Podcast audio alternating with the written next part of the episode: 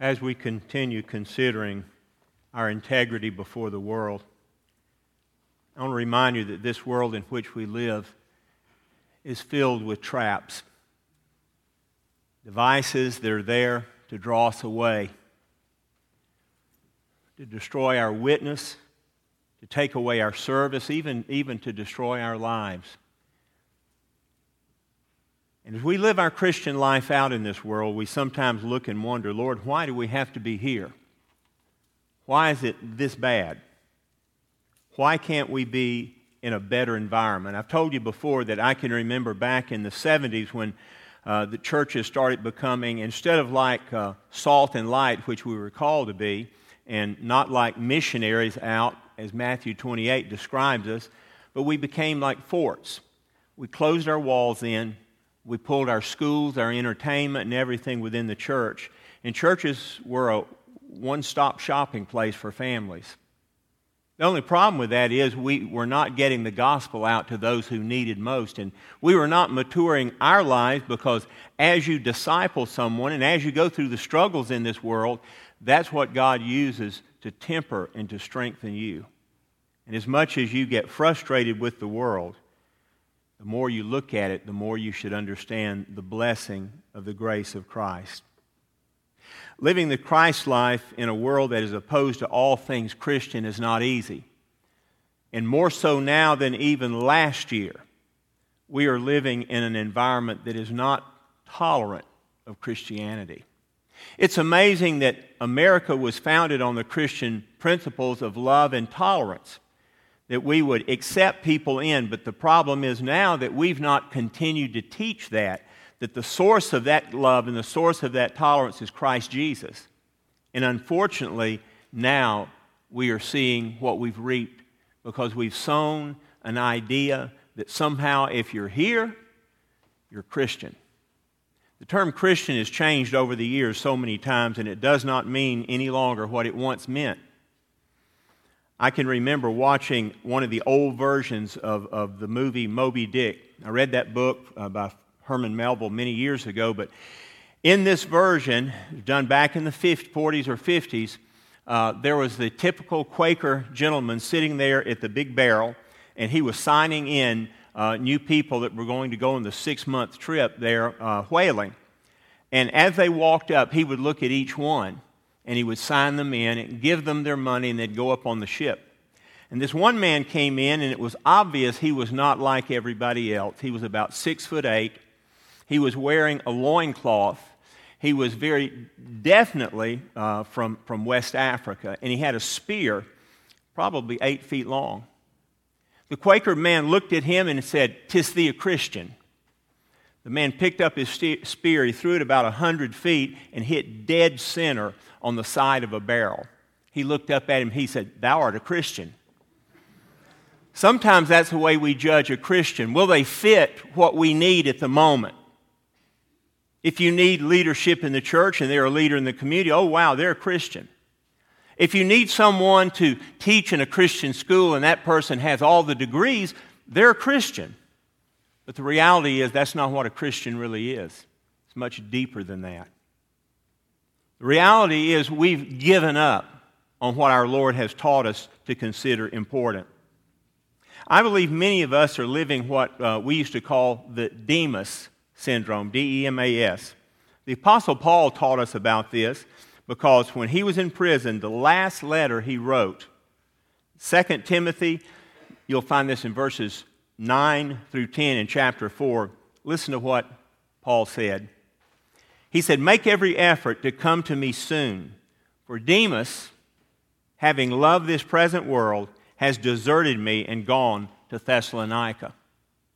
We have many people that begin well and they want to follow Christ, but at some point they got distracted. They followed the world and they walked away from their calling. Loving this present world is the Demas syndrome, and it will destroy your Christian witness our Christian service, and our whole Christian life. What does the Bible say about loving the world? Well, there used to be an old saying, and I grew up uh, in Atlanta, but we had a farm over in West Georgia, a very rural area. My family had been there for generations. And there were several of the old men that worked on the farm there that I, I love the, the little lines that they would give out, the, the colloquialisms that would sum everything up. Somebody be talking there as they're shucking corn, and we're sitting around talking one afternoon, and somebody would say something about, well, you know, it's just not safe to smoke tobacco anymore. And, and the fellow that smoked looked up and he said, You don't need to be talking about that right now. I don't want to hear it. And one of the ladies would say, A hit dog hollers. And she was right. One of my favorite sayings was this they said, If you give a pig and a boy everything they want, you'll have a wonderful pig and a bad boy. Think about it. The problem is today, parents feel like it's their job to give their children everything they want. Yet that's the very thing that destroys them because you're conditioning them that happiness is found in things, not in relationships. One of my life sayings, and it's not in Scripture, but it's expressed all through Scripture, is simply this People are more important than things. Jesus didn't die to save the things of life that you like, He died to save you.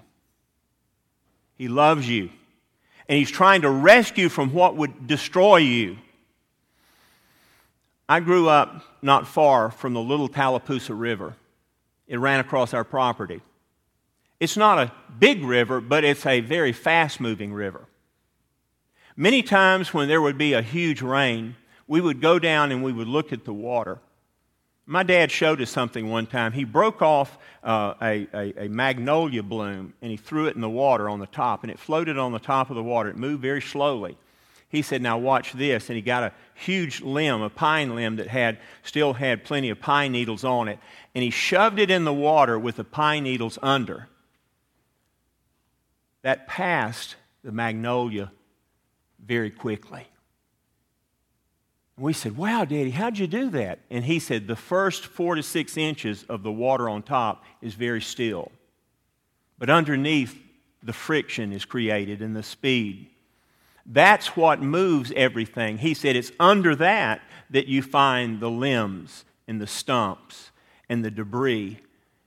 And he said, If you dove into that water right now, the first four inches would be fine. Everything below there would kill you. That's the way it is with the Christian looking at the world. It will entice us with its beauty and tranquility. It'll appeal to us until we're caught in the middle of it. And then it will pull us beneath the surface. It will drag us along the rocks and the limbs and the debris, and it will destroy us. The Bible has placed many warning signs for us, but so many Christians don't read them we think they're from, for somebody else. We don't understand that, that following the world after you're saved results in four very significant things. You don't lose your salvation, but you live as if you're not saved. You do lose your rewards, you do lose your witness, and you do lose your service to Him. And in that service loss, you lose your reputation before the world. Some people are looking for something that works. They want to see a Christian that can truly live out the Christ life, that it will make a difference. They're watching you everywhere, and they want to know truly what you're about and what Jesus is. John is writing to believers. In these verses, it's amazing what he says. He warns them love not the world, neither the things that are in the world. If any man loves the world, the love of the Father is not in him. The Greek word for world here is cosmos. And cosmos is referring to several things. It can refer really to three different things in speaking. It can refer to the physical world, as in the planet Earth. Cosmos can also refer to humankind or mankind. But lastly, it can also refer to the moral world. And that's the context of our passage. The people, the culture, the environment, and the culture, all of that is what it's talking about. Be careful that you don't get caught up in that.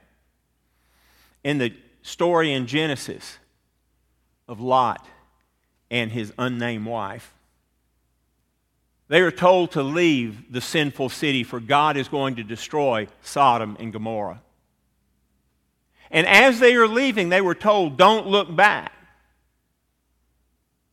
And Lot's wife looked back, and she was turned to a pillar of salt. Many people have speculated on why this happened, but it's very simple why it happened.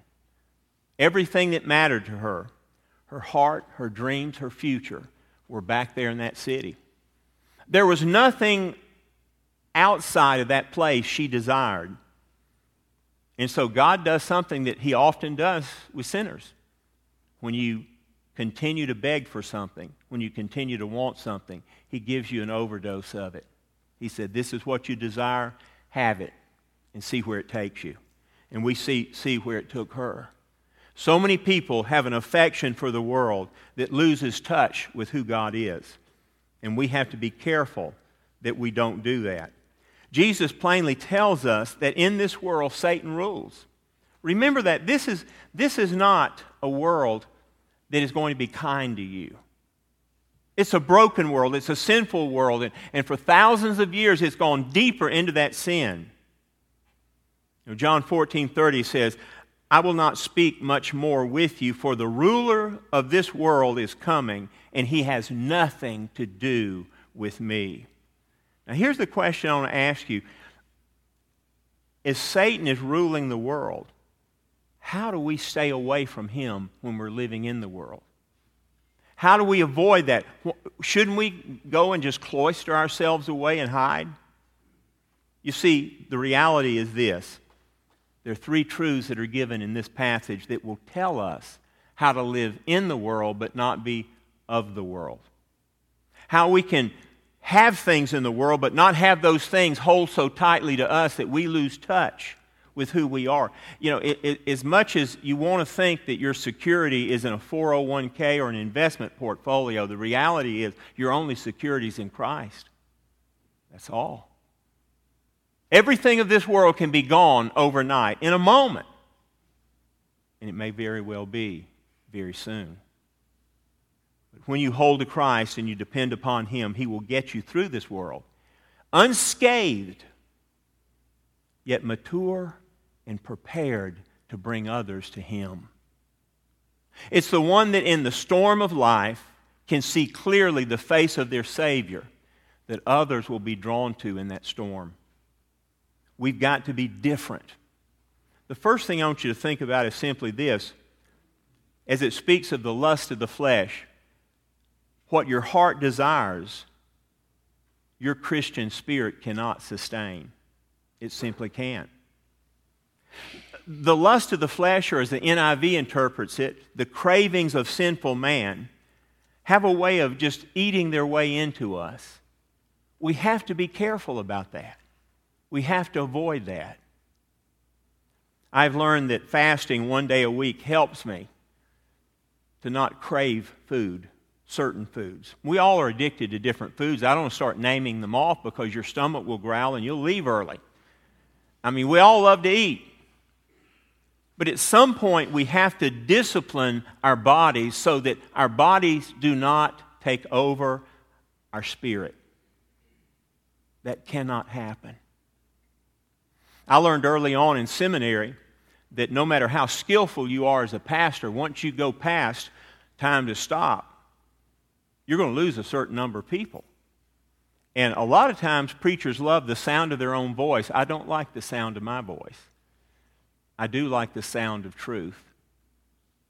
And I know this. In fact, my next door neighbor, Jerry Gunnels, and I were discussing this the other day.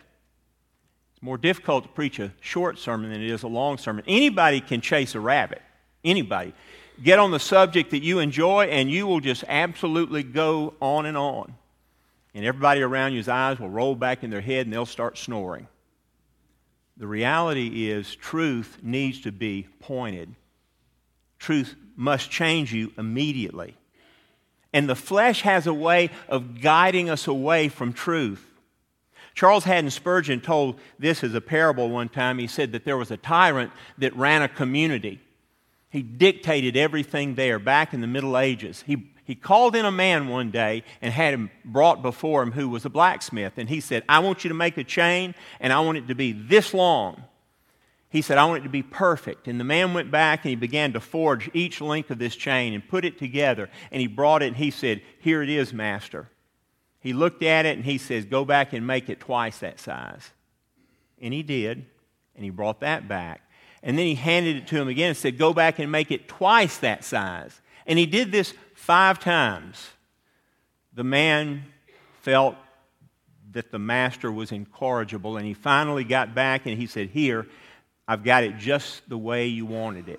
And then he brought in his soldiers and he bound the man with the chain and he had him thrown into prison. Charles Spurgeon, Spurgeon said, This is what the devil does to men. He makes them forge their own chain, and then he binds them hand and foot with it, and he casts them into outer darkness. You see, that's what you do with material things, things that you desire and you want. You're not holding them, they're holding you. Be careful what you possess. I believe that we need to give away as well as to take. I believe that we need to share as well as to keep. It reminds us that those things don't really matter. Selma, yesterday there were three estate sales. That's big for Selma. Usually we only have one. We had three. All of our little collectors, like me, were running around everywhere. Jackie, I see you smiling. You were there too. I, I bought some things. In fact, I, I'll go ahead and confess to you there's an estate sale that's going on in Selma and the proceeds from that estate sale are all coming back to First Baptist because the house was owned and the property was owned by a mother and son who loved this church. And I'm thrilled with that. So I'm not going to tell you to go to that place and buy those things because some people, their possessions possess them. I make a habit of doing this. If I have something and somebody likes it, I'll give it to them. Now, I'm taking a risk telling you that right now, I can tell you. Um, but I don't, I don't any possessions ever possess me because I can remember the time that I was more concerned about those possessions and you fall into a trap.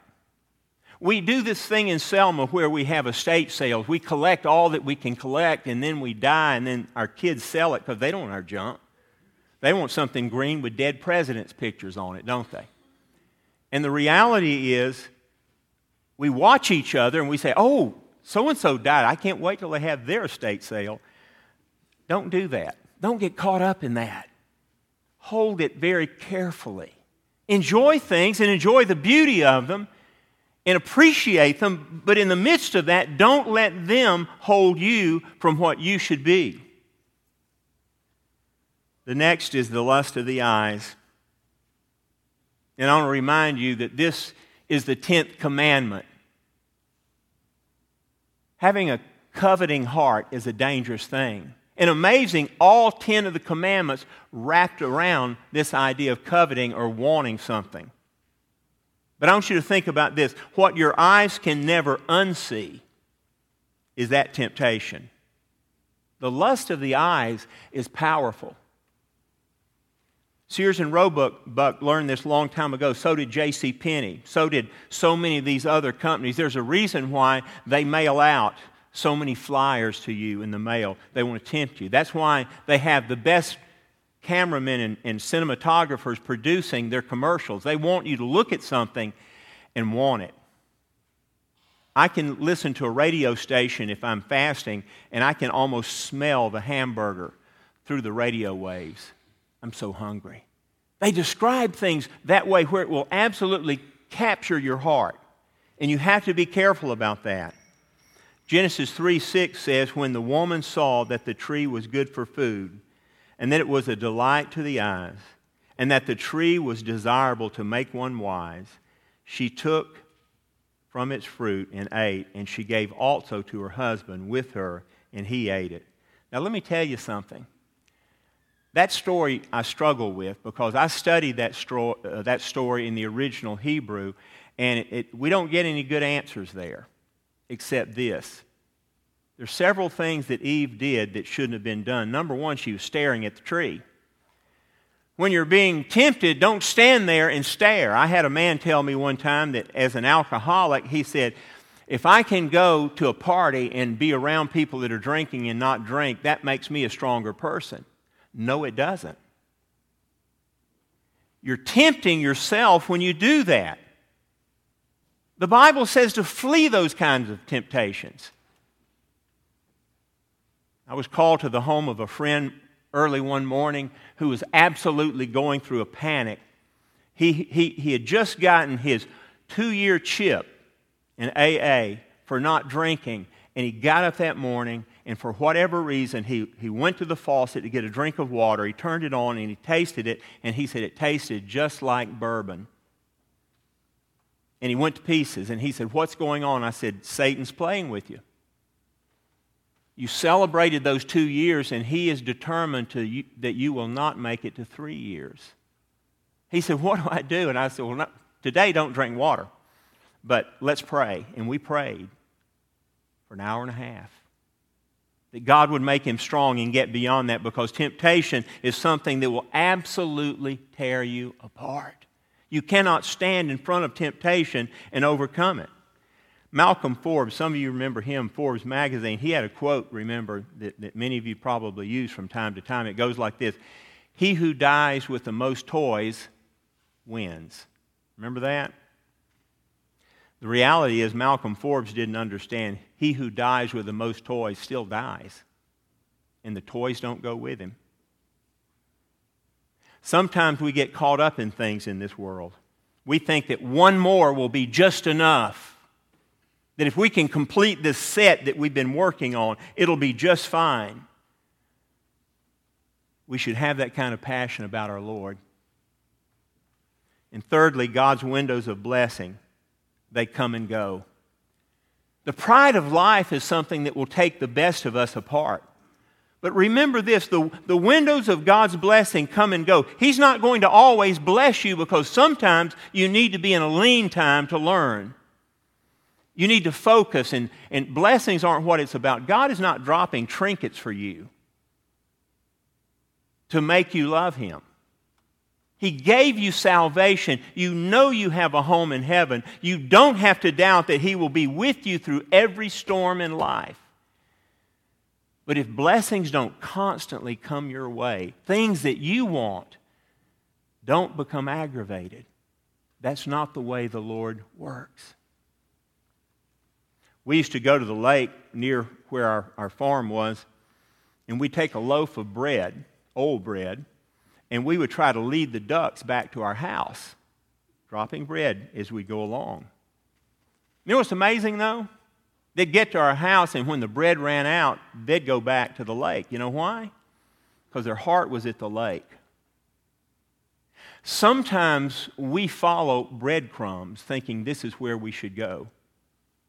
But God's lessons come sometimes in the most, most disturbing ways, in the most frustrating situations. When we beg God, please take us out of this, please take this problem away, please remove what we're going through right now, please free us from this. And God is putting us through that to teach us something about His nature and His love and His kindness. And all we can do is resist it. All we can do is resist it. God wants us to be obedient to Him. We say to ourselves, you know, I've worked hard every day, I've earned everything I've got. This is mine. The reality is, it isn't. The pride of life will lead you away from God. You know, Exodus 33 19 is a passage that I struggle with many times. I don't know if you read Scripture and you hit on a verse and, and you just literally wrestle with it. I wrestle with this passage. The Lord is speaking to Moses, and he's talking about being in his presence there and showing himself to, to, to Moses. And he says, I will cause all my goodness to pass in front of you, and I will pro- proclaim my name, the Lord, in your presence. And that was an amazing thing. When he passed by, he was never the same again. But after that, listen to what God tells him. He said, Don't forget this. I will have mercy on whom I will have mercy, and I will have compassion on whom I will have compassion. God is not tricked into giving us what we want when we want it.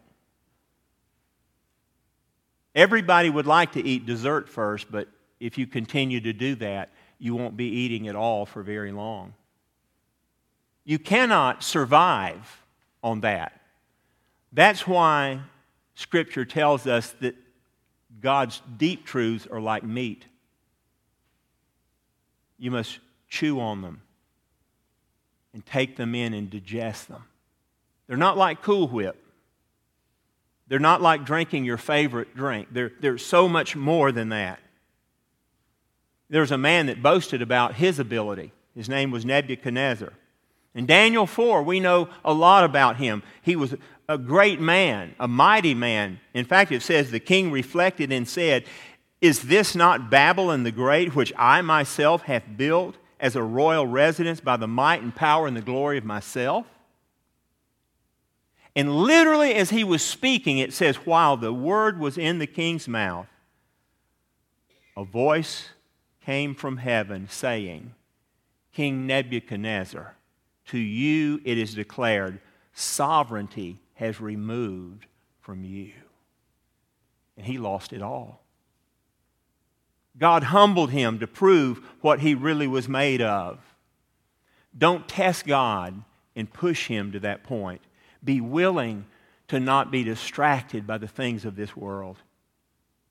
One Saturday morning, a businessman was busily preparing a report that he had to present on Monday to the entire company, and he was a nervous wreck about it. He'd been selling all week long, had not had time to really prepare, and he did not know what he would do. Continually, in his room, his daughter came in, constantly wanting something from him. His wife was out shopping, the other kids were gone, it was just he and his daughter. And he thought, I will never get this report finished if I don't give her some distraction. It was raining outside and she was stuck in the house. The dad looked over and grabbed the newspaper, and on the back of the newspaper, it had a picture of the world. Just as pretty as ever, blue and just shining. And he tore that out and he tore it up in about 500 pieces, and he took it in the other room and he threw it across the floor.